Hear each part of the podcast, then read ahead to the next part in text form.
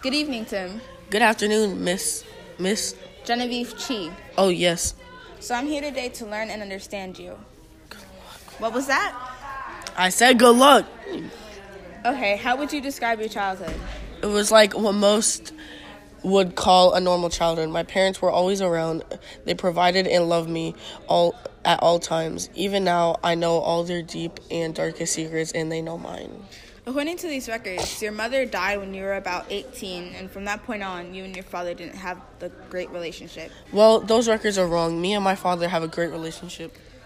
So, to you, having a drunk bully that would physically and verbally abuse you is great. Well, I'm not finished. It is stated here that you attempted to kill him twice. Why? I didn't try to kill him.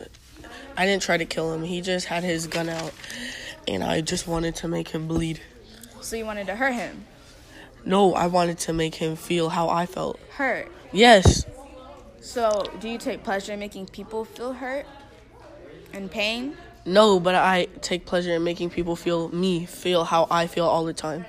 So, do you only make others feel your your feelings and how you feel, or No, no, always. Sometimes I don't feel the way I feel, so I make myself feel my pain, and other times my pets would.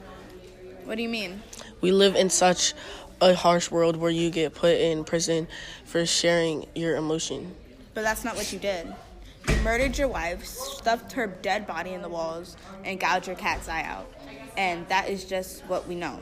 You say murder, I say sharing emotions. And yet you sit here trying to justify your actions, and all you, and all you're doing is dragging yourself into a bigger, deep pit of insanity and pure ign- ignorance. She asked for it.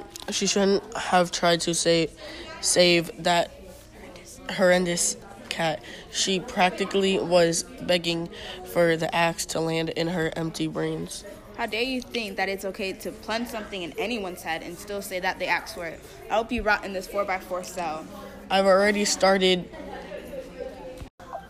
Welcome to the Suckers Talk with Genevieve Chi. In this episode, we will be talking to Tim London McWalker in the Cat County Jailhouse on November 22nd, 2018.